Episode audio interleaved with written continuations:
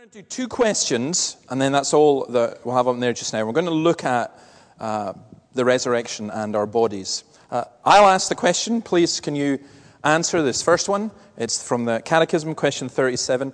What benefits do believers receive from Christ at death? The souls of believers are at their death made perfect in holiness and immediately pass into glory, and their bodies, being still united to Christ, rest in their graves until the resurrection. Now, last week we looked at that, and that's on the um, website, uh, the sermon from that last week. This is the follow up to that. What benefits do believers receive from Christ at the resurrection? At the resurrection, Christ will immediately raise up in glory all believers. He will openly acknowledge and acquit them in the judgment graciously rewarding them according to their works of faith, and they will enter into the full enjoyment of God for all eternity. Okay, we're going to do that. I, want, I, I actually need some volunteers. So, Megan, Emma Jane, and Callum, Sean, and Fiona, can you guys come up here just a minute? Need to, bo- to borrow you. And you can be extremely helpful. Okay. And I want you to stand here. That's it. Excellent. Don't look so frightened. There's no. Okay, we're just, you guys are going to help just a little bit because if I did it with this lot, they're also self conscious, which means that they're just, uh, they wouldn't handle this. But you can handle it, you can cope with it, and you won't have nightmares. Okay, I want you in, Callum, can you tell me, Megan, one thing that you, as you look at Megan, that would describe her? Tall. Megan is tall. Okay. Megan, can you say something about Emma Jane, please? Small. Okay. All right, Emma Jane, you get to say something about Sean. Ginger. Ginger. Ginger. Okay. Sean, you get to say something about Fiona. Weird. Weird. No. No. I, I, want you to, I want you to describe how she looks. Maybe you don't think she looks. Hmm. Maybe this wasn't such a good idea. Hmm. If you had to, if someone, if we were on a phone just now and I'm saying, we've got this lovely young lady standing here, and that is your sister, then how would you describe her? How, what she looks like? Hmm. Quite tall. Quite tall. Callum, would you add anything to that? Um, yeah. Yeah, what would you say? She's annoying. No, you see, that's a character trait. That's a character trait. Like, I could say, what would, what would anyone say about Callum's appearance? Okay, I don't want assassination here. I just want his appearance. Emma Jane? His curly. Curly. He said, no, not ugly. Your hair is curly. And Emma Jane's. Now, maybe you want to think about it. If you could change one thing about how you look, what would you like for your body to be, to have? Like me, I can tell you right now, mine is I just love to be a wee bit slimmer. I, I actually saw someone posted on a blog that um, David Meredith, who's a minister in Smithton, and myself were, by American standards, slim, which I thought was lovely. I'm moving to America. But I would like to be a bit slimmer. Megan, what would you like to be? Or do you think you're more or less perfect? You don't know. Emma Jane? You'd like to have brown hair. Okay, we can arrange that. Sean, anything? I'd like to be a bit taller.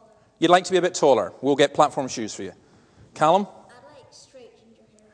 You'd like straight ginger hair. You need to. Maybe you and Emma Jane can do a. Can we arrange a swap here, guys? Fiona, have you got anything? No, you're just you're basically just perfect anyway with your body. Some people really, really worry about their bodies.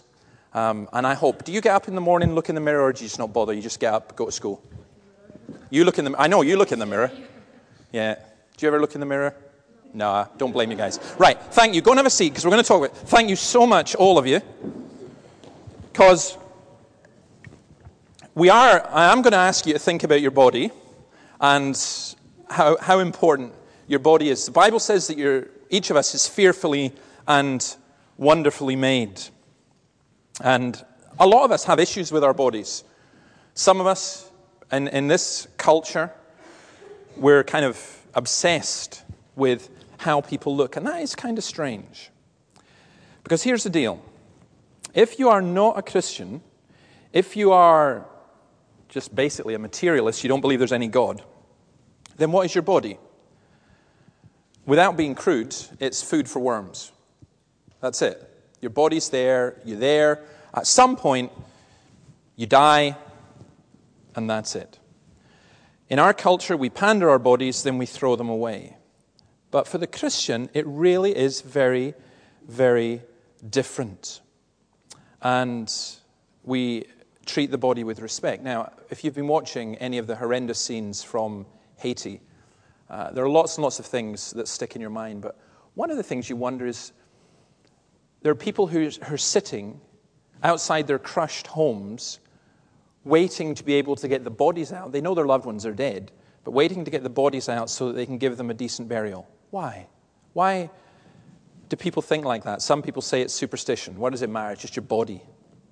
But your body is really, really important. It's important while you're alive, but what we're going to look at just now is also, it is important while you are uh, dead. It is our home, it is our tent. And what we're taught in the Catechism here is biblical teaching about what happens to our bodies once we die, and particularly what happens at the resurrection, what's called the resurrection. That's when Jesus returns and the, the dead are raised. I was at a funeral in, I think, yeah, it was on the island of Lewis. We went to the uh, graveyard afterwards. And the custom there was that the minister didn't address, say anything at the graveside. But in this particular instance, one of the elders just said, You know, this graveyard is going to be something else at the resurrection. And I, I, I remember thinking, he really believes that. And it, it made a big, big impact upon me. Now, the resurrection, the whole idea of resurrection, uh, for so many people, it's just laughable. A couple of you here were at a debate in the Usher Hall between John Lennox and Christopher Hitchens. And before that debate, uh, I was involved with talking with John Lennox about things, and um, we, we said, we just said, talk about the resurrection as if it were a fact, and watch how Christopher Hitchens reacts. Because I pretty well guarantee that he will just immediately ridicule. And some of you, I've told you this before, but Lennox did that. He mentioned the resurrection. It was really the resurrection of Jesus he was talking about, but also ours. And John Humphrys, the chairman, said to Christopher Hitchens, Okay, you've got five minutes to respond. And Hitchens stood up and said, I don't need five minutes to respond to someone who believes in the resurrection. In other words, it's so self evidently ridiculous. It's like flat earth or the moon made of green cheese or something. Paul preaching in Athens, people listened to him until he mentioned the resurrection. It is one of the most extraordinary and fundamental and core beliefs of the Christian church. And we're going to try and explore a little bit of the wonder of that. And it's our great hope. We live in the hope of the resurrection. Hebrews 6, verse 2 says that resurrection from the dead and eternal judgment are elementary teachings about Christ. These are not deep, these are basic teachings that you have as a Christian. So, what happens at the resurrection?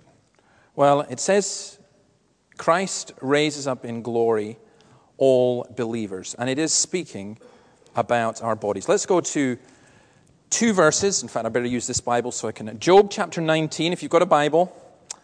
Um, I haven't put them up on the screen today, so you're going to have to use your Bibles. Job 19, verse 25. If you haven't got a Bible, there's some at the back there. It's on page 523. Now, this is an extraordinary statement. Job 19, verse 25. I know that my Redeemer lives, and that in the end he will stand upon the earth. And after I, my skin has been destroyed, yet in my flesh I will see God. I myself will see him with my own eyes, I and not another. How my heart yearns within me. Job says, I know my Redeemer lives. He doesn't know who his Redeemer is. He says, I'm going to die. I'm going to be buried. My skin is going to be destroyed. My flesh is going to be destroyed. But in my flesh, I will see God. It is an extraordinary statement. Now, you go to 1 Corinthians chapter 15, and if you've got time this week, can I suggest that you read the whole of this chapter, especially from verse 35, which talks about the resurrection body. I'm not going to read the whole of it just now, but in this part, 1 Corinthians 15 says, Jesus is raised from the dead. Because Jesus is raised from the dead, we will be raised from the dead. And this is what it will be like. Verse uh, 35 of 1 Corinthians 15, page 1156. But someone may ask, How are the dead raised? With what kind of body will they come? How foolish! What you sow does not come to life unless it dies. When you sow, you do not plant the body that will be, but just a seed, perhaps of wheat or of something else. But God gives it a body as He has determined, and to each kind of seed He gives its own body. All flesh is not the same. Men have one kind of flesh, animals of another, birds another, and fish another. There are also heavenly bodies and there are earthly bodies, but the splendor of the heavenly bodies is one kind, and the splendor of the earthly bodies in another is another. The sun has one kind of splendor, the moon another, and the stars another, and star differs from star in splendor. So will it be with the resurrection of the dead. The body that is sown is perishable, it is raised imperishable. It is sown in dishonor, it is raised in glory. It is sown in weakness, it is raised in power. It is sown a natural body, it is raised a spiritual body. Whatever else, and you can read the rest of 1 Corinthians 15, whatever else it means, it's saying we have a body in heaven. It's different from the body we have just now. Um, people like to ask questions. Uh, Callum wanted ginger hair. Um, will he have ginger hair in heaven? You know, will Megan be tall? Will I be slim? You know, will all these different kinds of things. The, the Bible doesn't indicate that we can even ask those kinds of questions because I think that would show that we've not really grasped what is involved.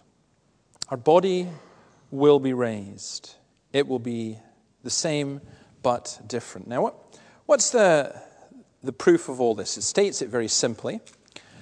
Biblically, John 6, verse 44, for example, I'm just going to give you some verses that can help you with this. Jesus promised, No one can come to me unless the Father who sent me draws him, and I will raise him up at the last day. In the Old Testament, the promise of resurrection is clearly in the New Testament, it's also in the Old Testament. Go to the book of Isaiah, chapter 25, which is on page 708 of the Pew Bible, and verse 6. On this mountain, the Lord Almighty will prepare a feast of rich food for all peoples, a banquet of aged wine, the best of meats and the finest of wines. On this mountain, he will destroy the shroud that enfolds all peoples, the sheet that covers all nations. He will swallow up death forever. The sovereign Lord will wipe away the tears from all faces. He will move, remove the disgrace of his people from all the earth. The Lord has spoken. God is going to destroy the shroud that enfolds all peoples, the sheet that covers all nations. It's the sheet of death, it's the sheet that covers the body. We find that, as I say, many, many people find that so hard to believe. My, from a, an intellectual point of view, it's no problem. If you believe in the God of the Bible, an Almighty God, raising people from the dead is not a problem when Jesus raised people from the dead, he was indicating that he is that almighty God. 2 Corinthians 4, verse 14 says, We know that the one who raised the Lord Jesus from the dead will also raise us with Jesus and present us with you in his presence. Thomas Watson puts it beautifully. He says, God can more easily raise the body out of the grave than we can wake a man out of sleep. That's, I say, hugely, hugely significant and hugely, hugely important. In my flesh, I will see God. Now, is the promise of resurrection only for Christians? No. Um, let me give you two verses Acts 24 on page 1122. Acts 24, verse 15 where Paul says, I have the same hope in God as these men, that there will be a resurrection of both the righteous and the wicked. And Revelation chapter 20 and verse 11. Page 1249, Revelation 20. I saw a great white throne and him who was seated on it. Earth and sky fled from his presence, and there was no place for them. And I saw the dead, great and small, standing before the throne, and books were opened. Another book was opened, which is the book of life. The dead were judged according to what they had done, as recorded in the books.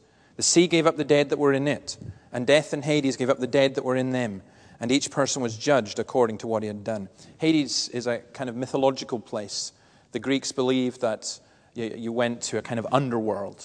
And um, what is being taught here is it doesn't matter whether your body's lost at sea, it doesn't matter whether you're in Hades, as the Greeks would have understood it. It's not really speaking about hell, um, it's talking about just the place of the dead as, as they understood it. It's just simply saying everyone will be raised from the dead.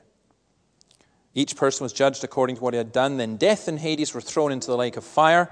The lake of fire is the second death. If anyone's name was not found written in the lake of fire, he, in, the, in the book of life, rather, he was thrown into the lake of fire. Now, that kind of changes the perspective a lot as well. I, I don't know how many funerals you've been to, but it's stomach cringing for me to go to a funeral where the minister stands up, says the same thing about absolutely everybody, and says, Well, now they're at peace, now they're at rest. Maybe they are, maybe they're not. But uh, even as a child, I remember thinking, I don't want to die and be raised and meet God. The resurrection of the dead for the Christian is a fantastic hope. The resurrection of the dead for the unbeliever is a dreadful prospect. They say that there are no atheists in foxholes. One thing is absolutely certain there are no atheists in the afterlife. It's just, we will get a surprise. But can you imagine people who've gone through their whole life saying, oh, There is no God, there is no God, I don't believe in any of that? And then they're raised from the dead. I'll say a little bit more about that in a moment. What will our body be like when we are raised from the dead? Now, you have to be quite careful here what that involves. I'm going to say one thing about that for me that's been very helpful at the end, but let's, let me just take some scriptures which may help. Acts chapter 6 and verse 15, where it says Stephen was dying, he was being stoned to death. And it says this They saw that his face was like the face of an angel. I think that there will be a change in our appearance. There was a change in Christ's appearance when he was resurrected. And I think that there'll be a change in our appearance because our appearance does reflect what we are.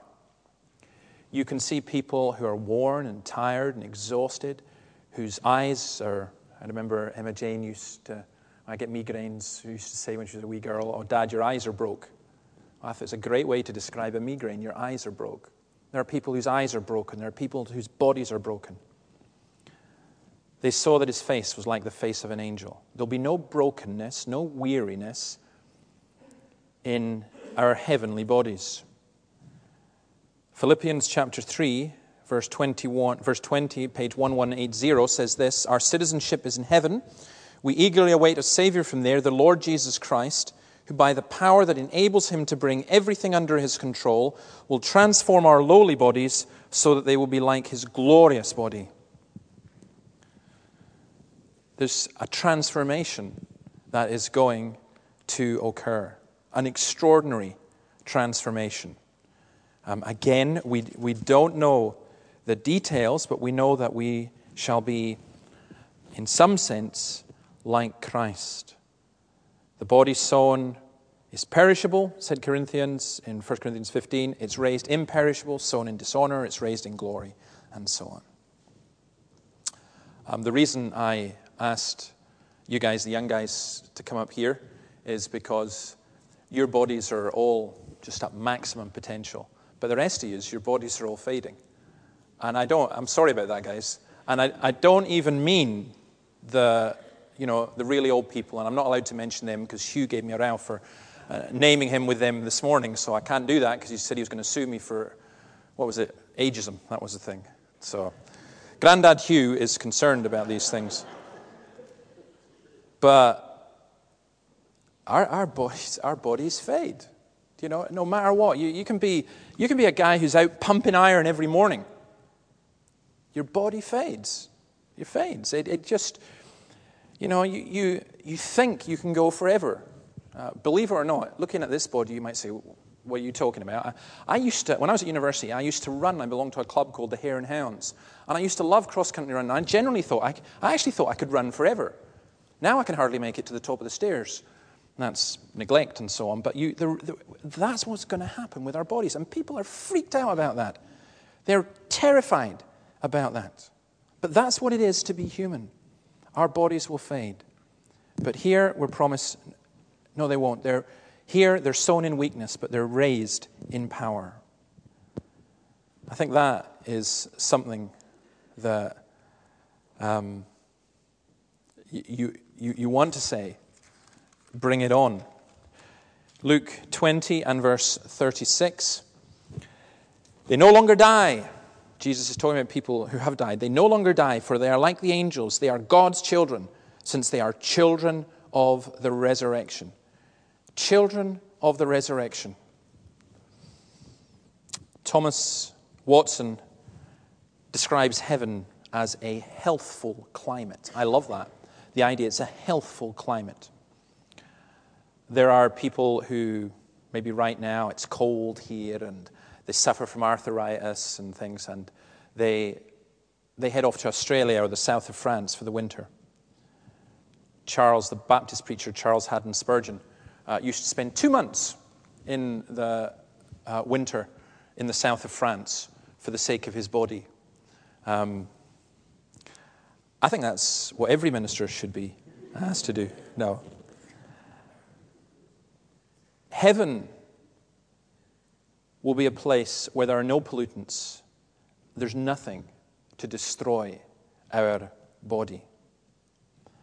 Uh, our bodies will be raised. Now, as I say, that is important. I just had this kind of this ethereal idea of heaven as being we're disembodied spirits. But that's not the Bible's teaching. The Bible's teaching is the body will be raised. Second thing, we're told this that we're openly acknowledged and acquitted. Now, what does that kind of mean? He will openly acknowledge and acquit them in the judgment. John 5, verse 22, in page 1069. The Father judges no one, but has entrusted all judgment to the Son. Isn't that a very interesting idea? Because most people think, I don't like the God of the Old Testament, I like the Jesus of the New. And the Jesus of the New says, My Father will judge no one, I'm doing the judging. Jesus will do the judging. Then in Revelation 20 and verse 12, which we read, but let me just stress it again. The books were opened, the dead were judged according to what they had done as recorded in the book. Now, here's the thing there are people who are not Christians who look at what the Bible says about salvation being through Christ and so on, and they say that's very, very, very unfair, and you know, God shouldn't judge us because of what we believe. And the answer is God will not judge you because of what you believe, and you're not even going to be judged because you don't believe in Jesus. You will be judged because of what you've done. And what you have done is sufficient to condemn you. And that's, again, as I say, very hard for people to take. The Christian has already experienced their judgment in that sense because Jesus took all our sin, Jesus took all our pain, Jesus took it all and did it on the cross. So there are two things that really happen on the day of judgment. There are two kinds of people. We are resurrected we, our spirits are reunited with our bodies. And then Jesus the judge says this To those who are not believers, he says, I am Jesus whom you sinned against. Go to Matthew 25, page 995. Again, I'll not read the whole parable, it's the parable of the sheep and the goats. But this is what he says to those who are not believers. Matthew 25, 41. Then he will say to those on his left, Depart from me, you who are accursed, into the eternal fire prepared for the devil and his angels. For I was hungry, you gave me nothing to eat. I was thirsty, you gave me nothing to drink. I was a stranger, you did not invite me in. I needed clothes, and you did not clothe me. I was sick and in prison, and you did not look after me. And Jesus is judging these people for what they have done. And Jesus is saying, I am Jesus who you sinned against. I am Jesus who you sinned against. When you watched your television screen and you saw those people suffering and you said, What can we do? When you ignored your neighbor, when you let that family dispute go on throughout your whole life, when you hated your friend, when you didn't look after your children, when you despised your wife, when you neglected all the gifts of grace that God had given to you, then you are sinning against me. When you refuse to come to me to have life, that you may live, you added to that sin. And People who stand before Jesus in the next life, who haven't trusted him in this life, will not be acquitted and will not be acknowledged by Christ. It's, there's a fascinating passage where Jesus says that there are people who will come on the last day and say, Lord, Lord, didn't we do many wonderful works in your name? Didn't we cast out demons? Didn't we heal the sick? Didn't we do all these wonderful things? Preach and sing and worship and so on. And Jesus will look at them and say, Go away from me. I never knew you. I never knew. I had no idea who you are. I never knew you. And, he, and, and in that sense, he's not professing ignorance about who they are. It's that he doesn't know them in the sense of a relationship with them. Now, the opposite of that is for Christ's own people. And here's the strange thing it's not a kind of equal thing where you've got unbelievers are judged for what they've done. Believers are acquitted not because of what we've done, but because of what Christ has done. Christ pleads for his own people. Christ welcomes his own people. Christ says, Come in to his own people. Christ says, I have purchased you. You are innocent. The tears are wiped away. Yes, you sinned. Yes, you hurt. Yes, you did far, far worse than you even saw in this life. And if you could see right now, if we could see right now, the way that God sees us, we would collapse and die. And we will see. I think, I think we will see. And there'll be tears. Lord, I look at my life. Look what I did. Look, look how I let you down. Look how I betrayed you. And Jesus will wipe the tears away. And he'll say, Come, you blessed, because that's why I died. I knew that. I knew what you did. I knew what you would do. I, when I died on the cross, I took all of that. You are clean. You are pure. You are innocent. You are acknowledged. You are acquitted. Jesus will basically say, They are mine. I know them. It's like um, you go to a concert or something and the band's playing and you're trying to get in and the bouncer's on the door saying, No, you can't get in, you can't get in. What are you doing? You, you're not getting in here. You haven't got a ticket. And then, I don't know, let's say it's uh, Oasis and we'll go the other Liam Gallagher. Uh, Liam Gallagher comes by and he says, Oh, yeah, I know him. That's Davey, that's my mate. Come on, Davey, and you come. It's great. That's the same kind of picture. The Christian, you don't, as a Christian, sit here right now and think, oh, do you know, I've been pretty sinful last week, and this next week I'm going to make up for it by doing this good and this good and this good so that when I die and when I go to heaven, eventually I will get in and I will be there. I, I said this last week that I was, I've been reading uh, Thomas à Kempis's Imitation of Christ, which everyone regards as a spiritual classic and which has many, many good things in it. But overall, it really depresses me because it basically says to me, unless you're really, really, really, really holy, you're not going to get to heaven. And it doesn't, to me, point enough to Christ. I'm not going to get to heaven by imitating Christ. I'm going to get to heaven by trusting Christ, by believing in Christ. And to be acknowledged and acquitted in that way is just fantastic. We're also rewarded. That's the, the third aspect. We're rewarded. Uh, and we're rewarded, we are rewarded according to what we have done. God gives us a great privilege in this life. He saved us to be able to do good works. And then He rewards us for these good works that He Himself has saved us for. That's, a, that's just a great thing. He just helps us in that way. And uh, I mean, I wish I had more time to say more about the rewards of heaven. But I guess the only thing to say about that is this if you are a Christian, you work in this life for what will be rewarded in heaven. Everything else, forget. You work for what will be rewarded in heaven. And uh, that, I think the Bible indicates Matthew 25 care for the poor and so on. What David was praying for, the, uh, the lost. Will we recognize one another in heaven? We saw that last week we will. Wouldn't it be fantastic to be in heaven and to have someone come up and say, I know you. you you're the person who said that or who prayed for me. And that's one of the reasons that I'm here. There's great reward in that. And I do ask you simply, if you are a Christian, what are you working for in terms of your reward? People work really hard for promotion, and that's not wrong. They work really hard to get particular things, and that's not wrong. But we should be working in this life for what is in heaven. And it never stops. You never get there. You never completely relax. You never.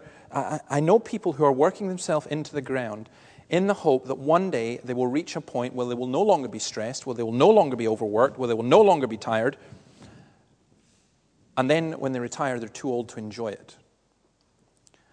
What I'm suggesting to you is this that the whole of our life is serving God, but also enjoying God, because that's what's said in um, that whole idea of entering into our reward and enjoying the presence of God. Psalm 16, verse 11 says that at God's right hand there are pleasures for evermore. In 1 Thessalonians 4 and verse 17, it says this after that, we who are still alive and are left will be caught up together with him in the clouds to meet the Lord in the air, and so we will be with the Lord forever. Therefore, encourage each other with these words. It is not irreverent to speak in these terms, it is the way that the Bible speaks. Heaven will, for the Christian, be one incredible party. It really will. It will be one, it will be joy after joy after joy after joy. So I'm going to leave you with two thoughts before we praise God again and just thank Him for what He's done for us. I, this is a, this is a kind of hard thing. But Shane once preached a sermon on how those in heaven would rejoice even over those who are lost. I don't believe that. I think he was wrong to say that. I don't think the Bible indicates that. I think that's part of the tears that are wiped away. But it's a burden almost too much to bear to, to look at any one of you and to think that you won't be in heaven. Christianity is not saying, oh, look, you're all going to heaven. You just got to recognize it. it doesn't say that. Christianity says, actually, we're all on the road to hell. And Christ came to save us from that. And you have a choice. You're going to be resurrected. But your choice in this life is what are you going to be resurrected to? Are you resurrected to stand before God in your own righteousness and face the condemnation and go to the place that wasn't created for you but was created for the devil? Is that what you want? If that's what you want, you carry on. You carry on the life you're living, you carry on ignoring Christ, you carry on living without Him. But if you don't want that, then you, you acknowledge Jesus Christ. You come to Jesus Christ. We said in the, the Catechism there, it talks about being acknowledged by Christ. The scripture says we acknowledge him in this life, he acknowledges us in the life to come. That applies to those of us who are Christians. We're tempted, like Peter, when we're accused of being Christians, to back off, to make a joke about it, to put it down. No, no, let's acknowledge Christ. We belong to Jesus Christ. For those of us who are believers, there's a challenge here in terms of, in terms of our, our, our let me go back to the bodies. C.S. Lewis wrote a book called Miracles. It's actually a fairly heavy book to work through philosophically. But right at the end, he says this about the resurrection body, about our body, and I think this is wonderful. Let me read this to you. These small and perishable bodies we now have were given to us as ponies are given to schoolboys. We must learn to manage. Not that we may someday be free of horses altogether, but that someday we may ride bareback, confident and rejoicing those greater mounts, those winged, shining, and world shaking horses, which perhaps even now expect us with impatience, pawing and snorting in the king's stables. Not that the gallop would be of any value unless it were a gallop with the king. But how else, since he has retained his own charger, should we accompany him? Or to change the illustration a little bit, not quite so grand and dramatic, when you're a child, you've got a three wheeler bicycle you learn to ride. And in, a sense, what's being said about our bodies in heaven is we've, we've got that kind of three wheeler kid's bike, and we're moving on, going back to, to the Harley Davidson or whatever. It's back to this whole idea that these bodies that we have, they're not the ultimate, they're not the final destination. They are, when they are resurrected, it's not because they themselves are so valuable. They are, as Lewis puts it, the ponies, and we're going to ride winged chargers. Now, it, it, it's this the limitations that we have in our bodies just now, the limitations of physical weakness, the limitations of disease and illness and, and concern about all the different harm that could come to us, all those limitations are gone in heaven. Could you imagine what it would be like to live in a world where every pleasure did not have a consequence which cost you. To live in a world where there was infinite variety. To live in a world where you could run and ride and swim, where you could uh, sing, where you could uh, laugh, and so on.